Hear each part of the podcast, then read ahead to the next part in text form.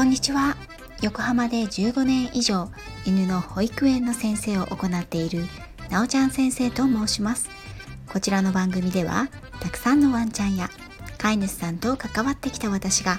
日本の犬と飼い主さんの QOL を上げるをテーマに犬のあれこれについて私個人の見解からお話ししています。時には子育てネタや留学時代や旅行の思い出などのお話もお届けいたします。最初にコラボライブのお知らせをいたします。4月8日木曜日午後5時17時から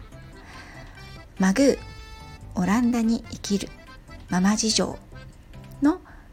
チャンネルのマグーさんと一緒にマグーさんのチャンネルでですねコラボライブを行います前回私とマグーさんのコラボ収録を聞いていただいた方はお分かりかと思うんですけれども今度はオランダの裏バージョンについてお話をします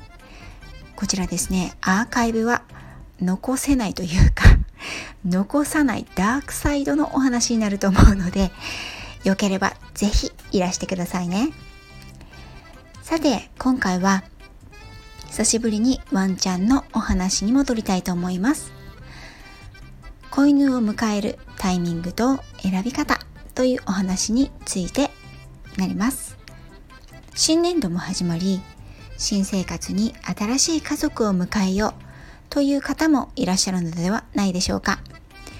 ということでの配信なのですが、新しい生活を始めてさあ犬を飼おうという方多いと思います。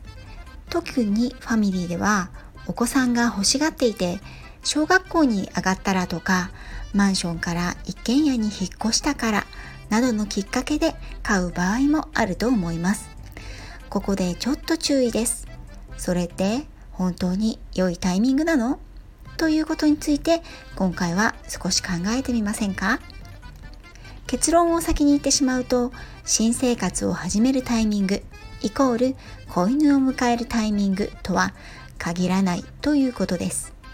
なぜなら新しい生活が始まりそのリズムに慣れるまでには少し時間がかかるので子犬を迎えてもそのお世話には十分な時間を割けない場合があるからです。また引っ越しなど環境が新しくなる場合にはお家の中汚されたくない。新しい家具やカーペットなどを傷つけられたくない。という方も多いんでしょうか。そういった場合にはやんちゃな子犬さんを迎えるタイミングとしてはちょっと待ったと私としては言いたい限りなんです。子犬ちゃんを迎えたことのある方はすでにご存知の通りお家に迎えてから少なくとも半年ぐらいはとても手がかかります。特に子犬を初めてお家に迎えた飼い主さんのご相談ランキング上位を紹介しますね。トイレのしつけかっこトイレの粗相うんちを食べるトイレシートをいたずらするなどを含む。夜泣きかっこサークルの中で一人になると泣いてしまう。甘噛みかっこ遊ぼうとすると手や足服を噛む。家具やコード類を噛む。お留守番。かっこ留守番中のいたずら吠えを含む。散歩。かっこ歩かない。拾い食い。引っ張ってしまう。といったものが主なものですがこのようなお悩みはお家に迎えてから半年以内に飼い主さんが直面することが多い事柄です。そしてこのようなお悩みを解決するためには残念ながら飼い主さんにはそれなりの努力と時間がかかります。子犬の一生の性格や行動パターンは生後1年以内にほとんどの基礎が固まります。お家に迎えてから半年以内の過ごし方はそのワンちゃんの性格や行動を決めるための最重要期間になるんです。ですからこの時期に1日12時間以上お留守番で飼い主さんは日中お仕事で誰もいない。お散歩は週末少しだけという過ごし方だったりお家に来て12ヶ月のうちに子犬の家での過ごし方や生活環境が大きく変わってしまうということはあんまり犬の成長過程上そして教育上好ましいとは言えないんですね。実は日本のペットショップやブリーダーさんではあまり言われないかもしれませんが海外の愛護団体やブリーダーさんによっては犬を飼うための条件を定めているところも多くあります。ヨーロッパでは犬を飼うために税金があったりお留守番は6時間以内などと法律で決められている国もありますね。かくいう私も愛犬ミコトを引き取った愛護団体にはお留守番の時間や頻度について規定があったことを覚えています。それだけ特にパピーの時代の過ごし方は犬という生き物にとって大切だ。ということは世界的な通念として知られているんです。これはワンちゃんを迎える方にぜひ知っておいていただきたいと思います。もちろんじゃあ仕事をしている人は絶対に犬を飼えないの？ということではありません。タイミングを見て子犬を迎えて保育園や幼稚園シッターさんなどのプロに頼むということもできると思います。子犬にとっての1日は人間にとっては1週間以上に相当することもあるので子犬を迎えるタイミングはできるだけ子犬と一緒にいてあげられる。そして時間と手間をかけてあげられるタイミングを見計らっていただくことをお勧めします。例えばうちの息子は今月から小学2年生。娘は今年の夏3歳になります。息子は常々新しい子犬が欲しいと言っているんですが私は彼にあなたの15歳の誕生日にそれでも欲しかったら考えましょうと言っています。なぜ15歳なの？今じゃないの？というのことを解説しますと子供が犬が欲しいという場合ですね。これほぼほぼ90%ぐらいの確率でですね3年後にはそのお世話は母親担当となってしまうことが多いんですね。もちろんそうならない場合もあるんですが小さな子供は特にその傾向が強いということを覚えておいてくださいね。